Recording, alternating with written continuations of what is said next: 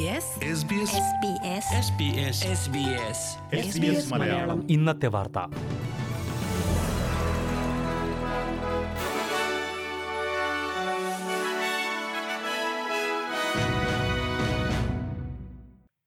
നമസ്കാരം. S B S Malayalam ഇന്നത്തെ വാർത്തയിലേക്ക് സ്വാഗതം. ഇന്ന് രണ്ടായിരത്തി ഇരുപത്തിയൊന്ന് ജൂലൈ അഞ്ച്. ഇന്നത്തെ വാർത്ത വായിക്കുന്നത് സൽവി മനീഷ്. ഓസ്ട്രേലിയയിൽ അംഗീകാരം ലഭിക്കാത്ത കോവിഡ് നെയ്സൽ സ്പ്രേയുടെ പരസ്യം നൽകിയതിന് ബയോഫാർമസ്യൂട്ടിക്കൽ കമ്പനിയായ സ്റ്റാർ ഫാർമയ്ക്ക് തൊണ്ണൂറ്റി മൂവായിരം ഡോളർ പിഴ നൽകി. കോവിഡ് പ്രതിരോധത്തിനായി വൈറലിസ് നെയ്സൽ സ്പ്രേ ഉപയോഗിക്കുന്നതിനെ കുറിച്ചുള്ള പരസ്യം നൽകിയതിനാണ് ടി ജി എ സ്റ്റാർ ഫാർമയിൽ നിന്ന് പിഴ ഈടാക്കിയത്. വൈറലിസ് നെയ്സൽ സ്പ്രേയെക്കുറിച്ച് കമ്പനി വെബ്സൈറ്റിലും യൂട്യൂബ് ചാനലിലുമാണ് പരസ്യം നൽകിയത്. അംഗീകാരമില്ലാത്ത ഉൽപ്പന്നത്തിന്റെ പരസ്യം നൽകിയതിന് ഏഴ് നോട്ടീസുകളാണ് ടി ജി എ സ്റ്റാർ ഫാർമയ്ക്ക് നൽകിയത്. തൊണ്ണൂറ്റി മൂവായിരത്തി ഇരുന്നൂറ്റി നാൽപ്പത് ഡോളറാണ് കമ്പനി നൽകേണ്ട പിഴ. ഇതേക്കുറിച്ച് ടി ജി എയുമായി ചേർന്ന് പ്രവർത്തിച്ചു വരികയാണെന്ന് സ്റ്റാർ ഫാർമ അറിയിച്ചു.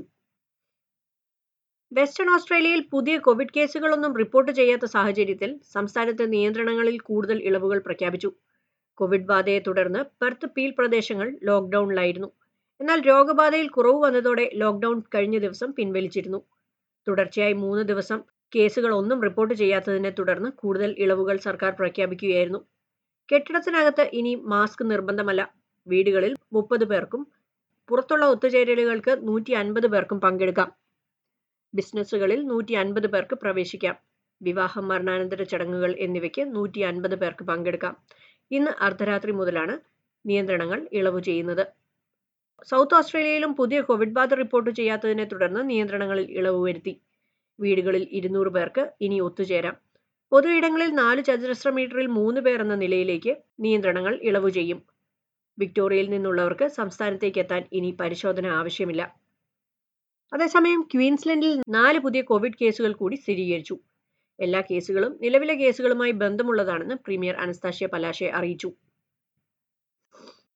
സിഡ്നിയിൽ നിന്ന് മുപ്പത്തി അഞ്ച് പുതിയ പ്രാദേശിക കോവിഡ് ബാധയാണ് സ്ഥിരീകരിച്ചത്.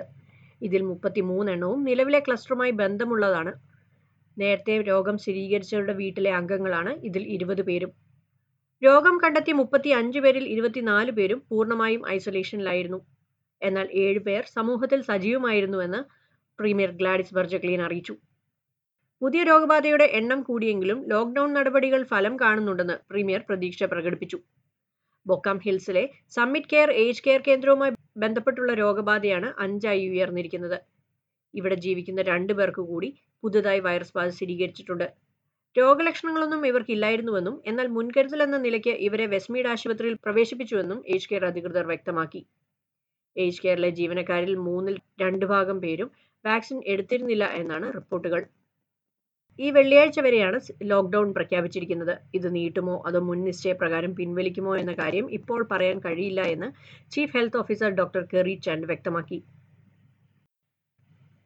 രാജ്യത്തെ കൂടുതൽ ജി പി ക്ലിനിക്കുകളിൽ അടുത്ത ആഴ്ച മുതൽ ഫൈസർ വാക്സിൻ വിതരണം ചെയ്യും. നാൽപ്പത് വയസ്സിനും അൻപത്തി ഒൻപത് വയസ്സിനും ഇടയിൽ പ്രായമായവർക്കാണ് നിലവിൽ ഫൈസർ വാക്സിൻ നൽകുന്നത്.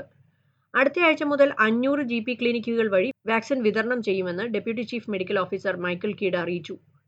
മാത്രമല്ല ജൂലൈ ഓഗസ്റ്റ് മാസങ്ങളിൽ എണ്ണൂറ് ക്ലിനിക്കുകളിൽ കൂടിയും വാക്സിൻ നൽകും. അബോറിജിനൽ കമ്മ്യൂണിറ്റിയുടെ മേൽനോട്ടത്തിലുള്ള സംഘടനകളും ഇതിൽ ഉൾപ്പെടുന്നുണ്ട്. വരും മാസങ്ങളിലായി ആഴ്ചയിൽ ആറ് ലക്ഷം ഫൈസർ വാക്സിനുകൾ വിതരണം ചെയ്യുമെന്നും സെപ്റ്റംബറോടെ ഇതിൽ വീണ്ടും വർധനവ് വരുത്തുമെന്നും സർക്കാർ അറിയിച്ചു. നിലവിൽ എൺപത്തി രണ്ട് ലക്ഷം പേരാണ് രാജ്യത്ത് കോവിഡ് വാക്സിൻ സ്വീകരിച്ചിരിക്കുന്നത്. പെർത്തിലെ ക്വാറന്റൈൻ ഹോട്ടലിൽ നിന്ന് രക്ഷപ്പെട്ട ടാസ്മേനിയക്കാരനായുള്ള തിരച്ചിൽ തുടരുന്നു. മുപ്പത്തിരണ്ടുകാരനായ കൈൽ സ്റ്റീഫൻസ് എന്നയാളാണ് ജൂലൈ ഒന്നിന് സിഡ്നി വഴി പെർത്തിലെത്തിയത്. പെർത്തിലെ ഹോട്ടലിൽ ക്വാറന്റൈൻ ചെയ്യവെയാണ് ഇയാൾ അവിടെ നിന്ന് രക്ഷപ്പെട്ടത്. മറ്റൊരു സുഹൃത്തിനൊപ്പം ഇയാൾ ജെറാൾഡണിലേക്ക് യാത്ര ചെയ്തതായാണ് വെസ്റ്റേൺ ഓസ്ട്രേലിയ പോലീസ് കരുതുന്നത്. ഭീഷണിയെ തുടർന്ന് കാൻബറയിലെ ഷോപ്പിംഗ് സെന്റർ ഒഴിപ്പിച്ചു. ബോർഡനിലെ വെസ്റ്റ്ഫീൽഡ് മാളിലെ ഒരു കടയിൽ ഇന്നുച്ചയ്ക്ക് ഒന്ന് പത്തോടെ ഭീഷണി മുഴക്കിക്കൊണ്ടുള്ള ഒരു ഫോൺ സന്ദേശം എത്തിയിരുന്നു. ഇതേ തുടർന്നാണ് ഷോപ്പിംഗ് സെന്റർ ഒഴിപ്പിച്ചത്. ഷോപ്പിംഗ് സെന്റർ പൂർണ്ണമായും പരിശോധിച്ചെങ്കിലും സംശയാസ്പദമായി ഒന്നും ലഭിച്ചില്ല എന്ന് പോലീസ് അറിയിച്ചു. ഇത്തരത്തിലുള്ള വ്യാജ ഭീഷണികൾക്ക് കഠിന പിഴ നടക്കേണ്ടി വരുമെന്ന് പോലീസ് അറിയിച്ചു. പ്രധാന നഗരങ്ങളിലെ നാളത്തെ കാലാവസ്ഥ കൂടി നോക്കാം. സിഡ്നിയിൽ തെളിഞ്ഞ കാലാവസ്ഥ പതിനാറ് ഡിഗ്രി സെൽഷ്യസ്. മെൽബണിൽ അന്തരീക്ഷം മേഘാവൃതം പതിമൂന്ന് ഡിഗ്രി. ബ്രിസ്ബനിൽ അന്തരീക്ഷം ഭാഗികമായി മേഘാവൃതം, ഇരുപത് ഡിഗ്രി. പെർത്തിൽ മഴയ്ക്ക് സാധ്യത, പത്തൊൻപത് ഡിഗ്രി. അഡലേഡിൽ അന്തരീക്ഷം ഭാഗികമായി മേഘാവൃതം, പതിനഞ്ച് ഡിഗ്രി. ഹൊബാട്ടിൽ ഇടവിട്ട മഴയ്ക്ക് സാധ്യത, ഒൻപത് ഡിഗ്രി. ക്യാൻബറയിൽ മൂടൽമഞ്ഞിന് സാധ്യത, പത്ത് ഡിഗ്രി. ഡാർവിനിൽ തെളിഞ്ഞ കാലാവസ്ഥ, മുപ്പത്തൊന്ന് ഡിഗ്രി സെൽഷ്യസ്. ഇതോടെ എസ് ബി എസ് മലയാളം ഇന്നത്തെ വാർത്ത ഇവിടെ പൂർണ്ണമാവുന്നു. തിങ്കൾ മുതൽ വെള്ളി വരെ രാത്രി എട്ട് മണിക്ക് ഓസ്ട്രേലിയയിലെ ഏറ്റവും പ്രധാന വാർത്തകൾ ഉൾപ്പെടുത്തിയ എസ് ബി എസ് മലയാളം ഇന്നത്തെ വാർത്ത കേൾക്കാം. നാളെ വീണ്ടും എട്ട് മണിക്ക് പ്രധാന വാർത്തകളുമായി തിരിച്ചെത്താം. ഇന്നത്തെ വാർത്ത വായിച്ചത് സൽവി മനീഷ്.